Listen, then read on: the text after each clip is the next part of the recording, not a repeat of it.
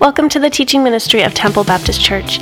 While we hope you can join us in person, our prayer is that this message will encourage you to love God and serve Him in a deeper way.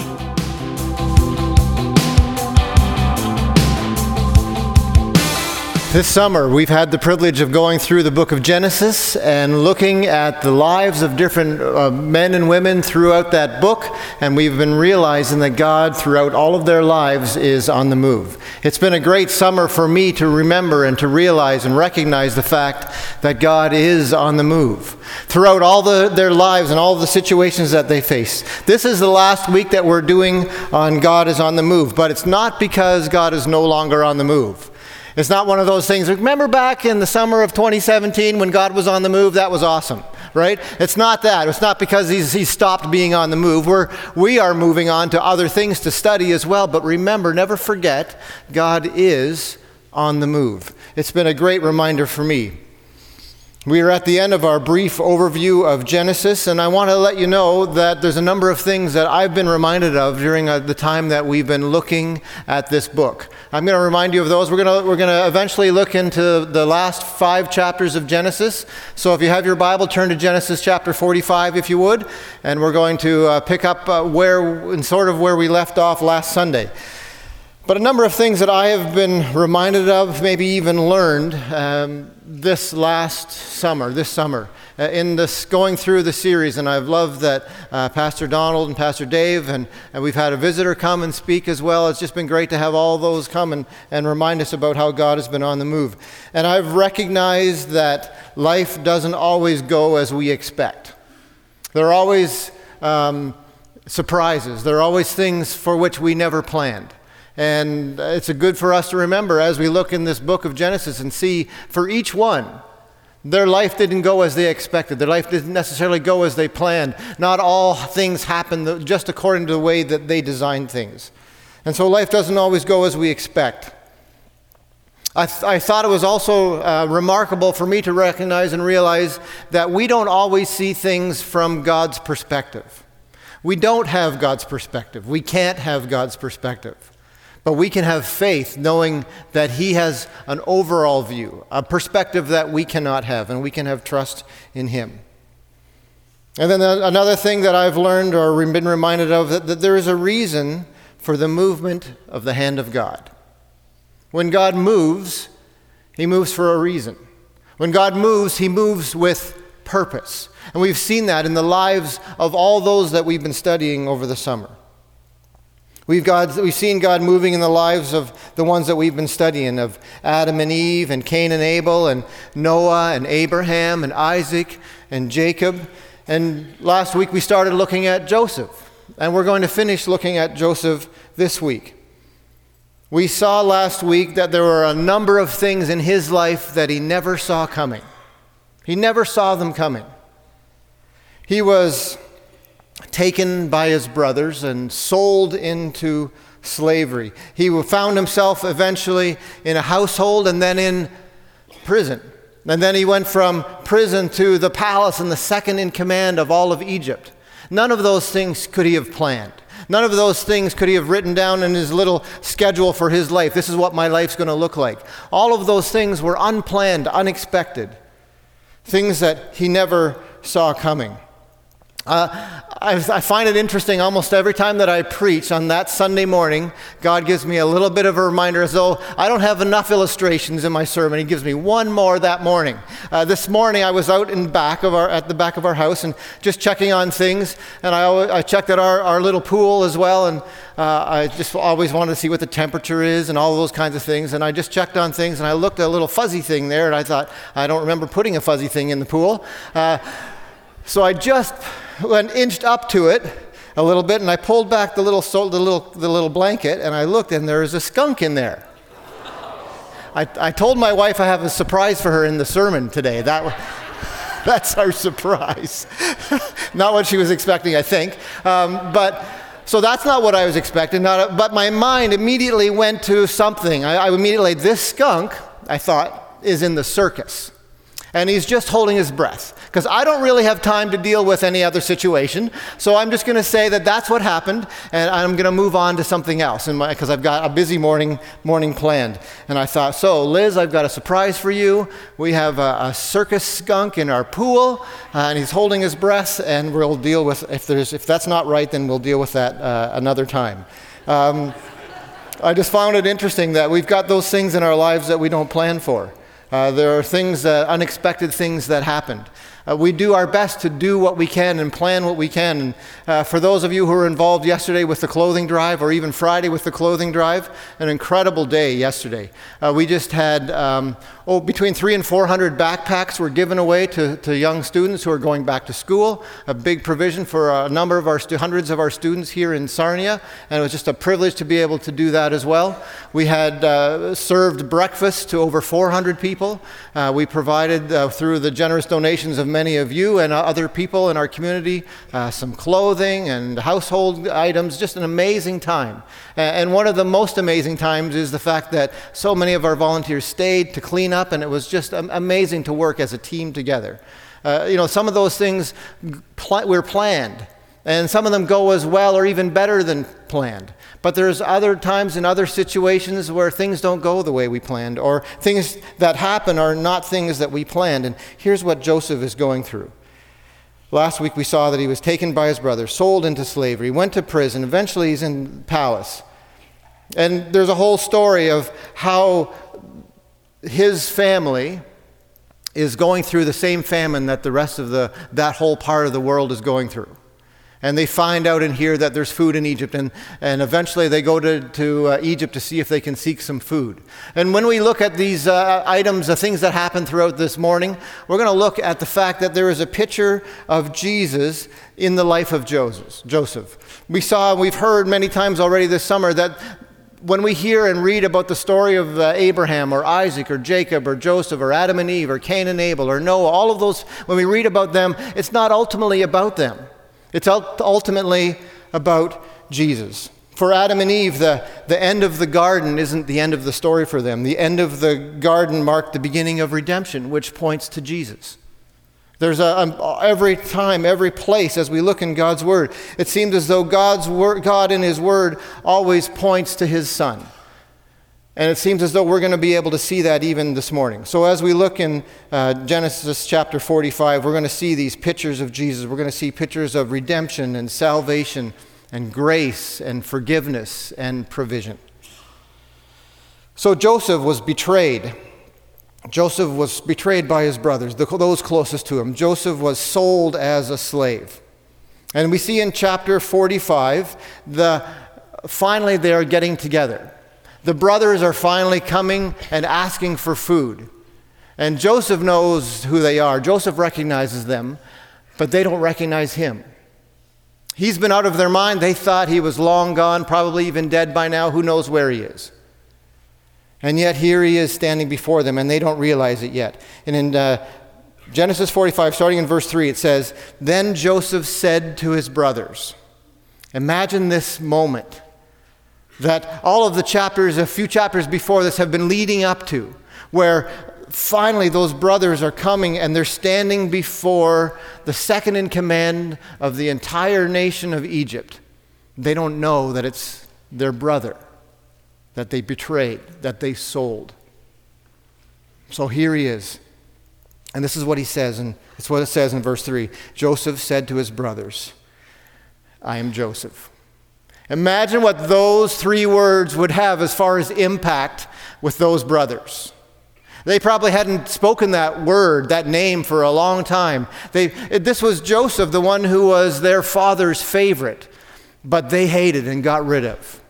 And now all of a sudden he's in a position of ultimate power and he discloses his identity to those brothers. He says, I am Joseph. And then he asks, Is my father alive?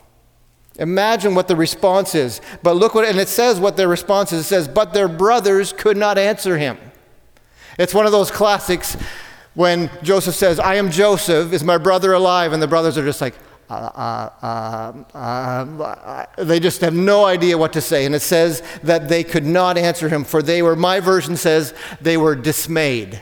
I think that's a little light word, don't you think? That they were, says that they were dismayed at his presence. And then it says in verse 4 Joseph said to his brothers, Please come closer to me.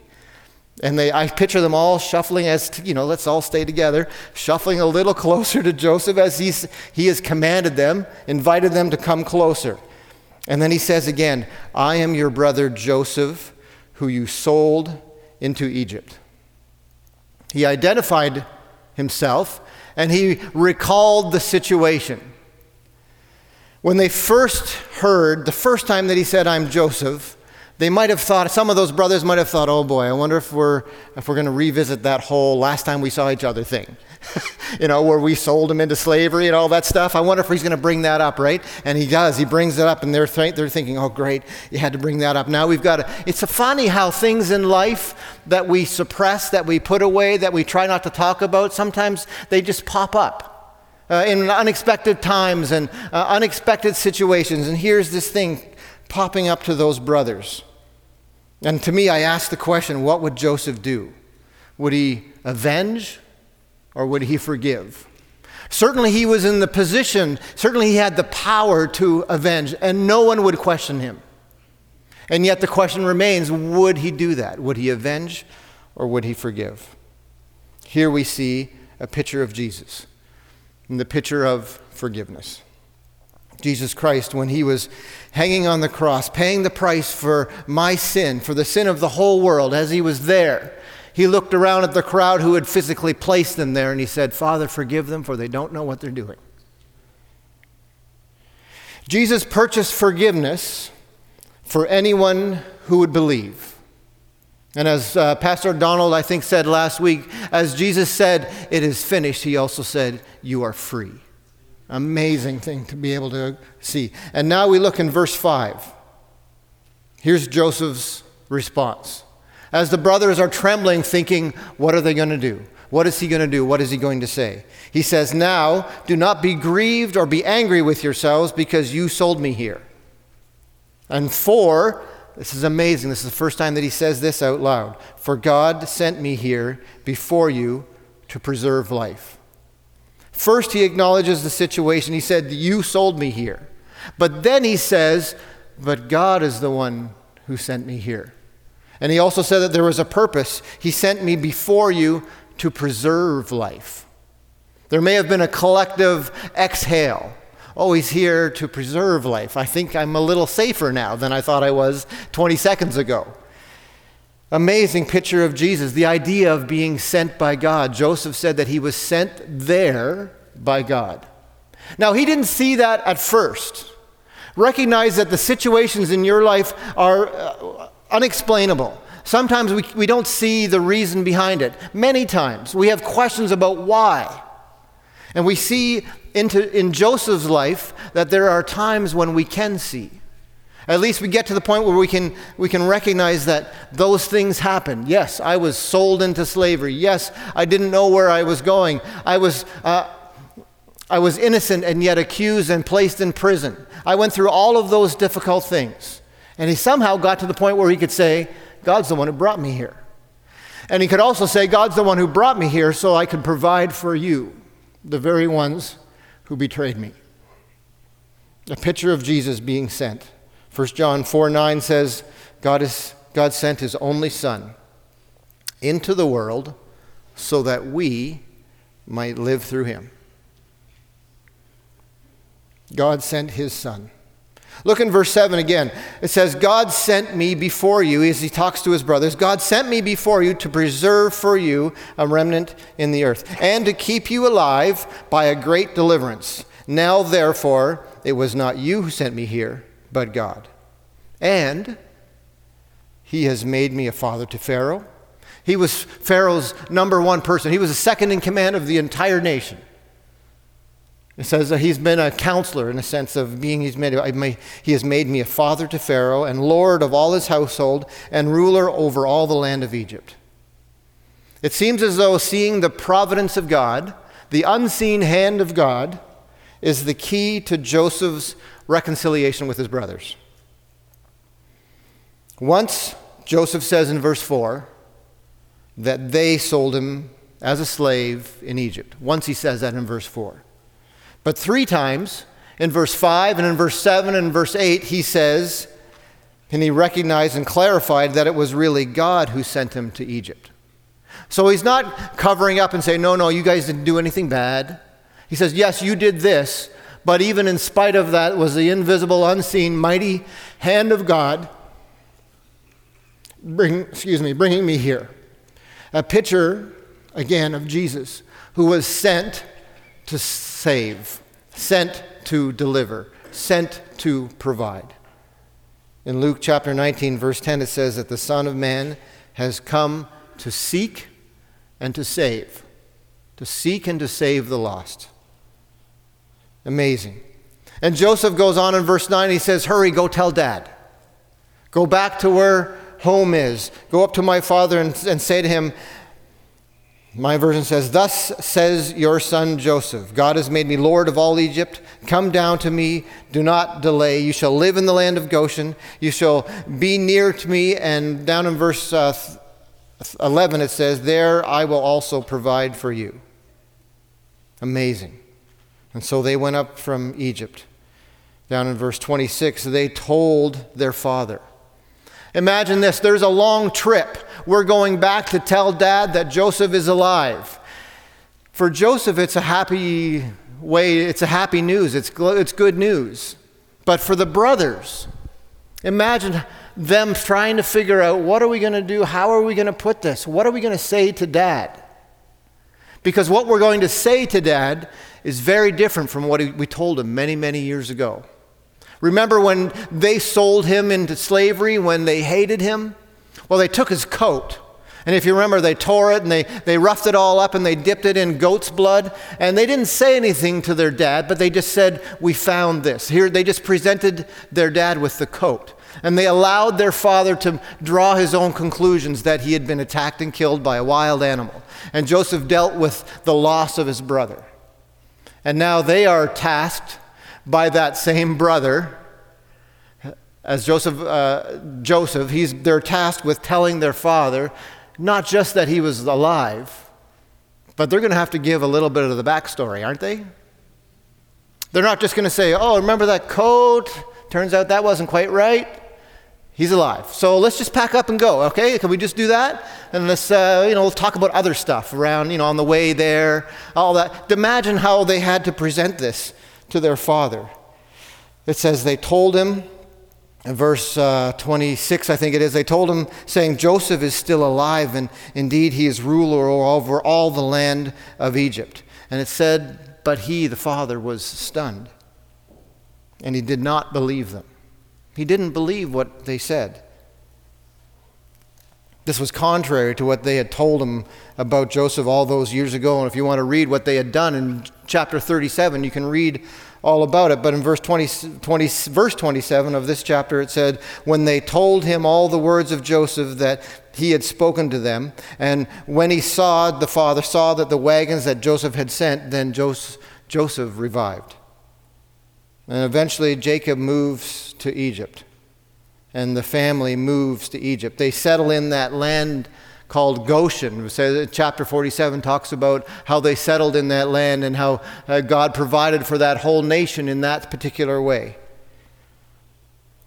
And verse 11 of chapter 47, if you want to skip ahead to chapter 47, verse 11 says So Joseph settled his father and his brothers and gave them a possession in the land of Egypt. Joseph provided, verse 12, for his father and his brothers and all his father's household with food according to their little ones. Amazing. And that would be an amazing end to the story. How God provided for that small nation through that difficult time of the famine. And he even used the terrible treachery of those brothers to do all that. Imagine that's God on the move. That's God's mighty, invisible hand, even through loss. But that's not the end of the story. In chapter 50, the father dies. And Joseph, it says in verse 1, fell on his father's face and wept over him and kissed him. In verse 2, Joseph commanded his servants, the physicians in Egypt, to embalm his father. And so the physicians did that. Skip down to verse 15. The, it says the jo- Joseph's brothers were still a little bit concerned with the situation. Imagine how long this difficult ordeal and, uh, and the fact that they betrayed their brother and then were found out all those years ago. And yet, even all, in all of that, their brother provided for him, for all of them. But then dad dies. And the brothers think, does this change everything? Is Joseph going to deal with us a little differently now that dad's gone?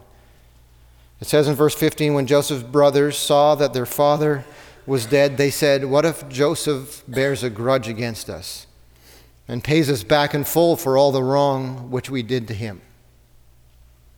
The what if of life. The what if of life. What if this thing happened? In fact, they're saying, What if we get what we deserve? What if he pays us back for all the wrong that we did to him? They're saying, What if we get what we deserve? What's going to happen? And we sometimes in our lives are struggling with the what if. Sometimes it's the what if we uh, have to go through the ramifications of the wrong things and the terrible th- choices that we've made. What if that happens? Sometimes it's the what if some terrible thing happens that we don't even know about. The what ifs of life. And they say, what if Joseph bears a grudge? What if he's just sort of waiting until dad goes? And then he's going to follow through with the plan that he maybe has been hatching for all these years, decades, when he has a chance to get back at us. What if he's going to repay us for all the wrong which we did to him? And so Joseph's brothers do what many people do try to orchestrate the situation to their benefit. They take matters into their own hands and try to massage the situation as best they can. And I think it's very interesting in verse 16 of that last chapter. It said, So they sent a message to Joseph. They sent a message. They didn't go to him, they sent him a message. And it said, Your father charged before he died, saying, Thus you shall say to Joseph. So, what they're saying is, they're making up this story. And they're saying, Dad told us before he died to tell you something after he died. If it was Joseph, you would sort of think, well, dad lives here, why didn't he just tell me himself? Well, they didn't think through all those details. They didn't have much time. They sent this message and they said, Dad wanted us to tell you something after he died. And here's the message Thus you shall say to Joseph, Please forgive, I beg you, the transgression of your brothers and the sin uh, for the, the, the sin that they did to you. And now please forgive the transgression of the servants and the God of your father. Uh, it's really they just it's really two things they've asked, and it's the same thing twice. Please forgive, please forgive. But it's not us forgive. It's Dad. Dad told you. Dad's message, and it was you know it's odd that we're the ones telling you this, but um, Dad told you that you're supposed to forgive us, taking matters into their own hands. Amazing. Joseph's response again, showing that he really had forgiven. All those years ago, 17 years, Jacob was living down in Egypt. 17 years pass after he had told his brothers that he had forgiven them and he was and that it was God that sent him there to provide and to forgive. 17 years go by and the brothers are still concerned about what the situation really is. And it says in verse 17 Joseph wept when they spoke to him. Then his brothers also came and fell down before him and said, Behold, we're your servants. Verse 19 Joseph said to them, Don't be afraid, for am I in God's place? He says, I'm not God. I'm not the one that's going to exact any type of punishment. I'm not in God's place. He was ruler in the land, although he recognized it was still God who was sovereign. And he said to them, As for you, you meant evil against me, but God meant it for good Imagine the perspective that Joseph has achieved. The very thing, probably the most traumatic thing that ever happened to him in his life. His own brothers betraying him, selling him into a life of slavery and having nothing more to do with him. That very event that could have haunted him for years, he allowed God to take over. He allowed God to work in his own heart so that he could forgive, not bear any ill will, not bear a grudge, not looking for an opportunity to get back. That's so hard for us to do. You know, many of us have been wronged in many ways. And sometimes we take a, a, an active role in revenge. If your neighbor did something, then you want to do something back to your neighbor. Or if your coworker did something, then you want to do something back to them. Or if someone in your family did something, you want to, you want to get even. We did that when we were growing up, right? As kids, we kind of learned that. For us, we learned that in the back seat of the car. We had three, there was three boys, and no matter how big the car was, the back seat was not big enough for the three of us when we were driving down to Florida. And so we had to make up our own rules, right? You know, we had these invisible lines that we kind of sort of pushed into the dent, dented into these little the plush seats that we had. You know, this is my space. Do not go across this line. And if you go across this line, I'm going to punch you. you know, and somebody, and my brother, I'll say my brother because he's not here, so I can blame him. Um, my brother would sort of, he just loved to push, push, push. He would do the craziest things just to get under our skin. I remember one time, or um, one, many times, I wish it was only one. One time we were, I, was, I was actually studying for something in my room in high school. I was studying for a test coming up, and I have good peripheral vision. I could see that my brother was, had opened the door to my room and was just standing there with his face sort of stuck in. And I knew he was doing it just to bug me. So I thought, I'm just going to ignore him. And then minutes went by. My brother, when he's got an idea, he will not let it go, right? And he's just there and he's just standing there and standing there. And pretty soon inside, I'm getting angrier and angrier. And I'm thinking, he's just so, I, he bothers me so much when he wants to, right? And then eventually I said, I just turned around and said, close the door. And he would just laugh and run away right? But we just have those things like so he would so he here we are in the back seat of the car and the long drive down to Florida and he's going across my line. Across I mean a clearly defined line. There's no question about what he's doing and that he's doing it purposefully. Right? And so I'd have to do, I'm a man of my word. Even when I'm young, I had to punch him. So we always punched in the shoulder. So I gave him a punch in the shoulder. What does a, what does a brother do when their younger brother punches them? He punches back with more force. That's, how, that's what revenge, it's a perfect picture of revenge. We want to do what was done to us and then a little more so they can learn a lesson right? So, what does the younger brother do to the older brother when he punches him with a little harder than he got? Well, I owe him a little, plus he needs to learn a lesson as well. And so it just gets to be a slug match. And then eventually, you know, mom and dad threaten to leave us in Kentucky somewhere on the side of the road or, you know, whatever it is, and we kind of get control back again and we start drawing our lines all over, right? It's amazing how we, we don't, we just go back to the very thing that started the problem in the first place. Now, here, that's the idea of what revenge is like. And Joseph could have been planning his for decades. And yet, when he had the opportunity, he forgave. And even though his brothers were trying to drum up some lame excuse that he should forgive, he had already done it because he had already come to the conclusion that God was in control. He recognized that his brothers meant something for evil.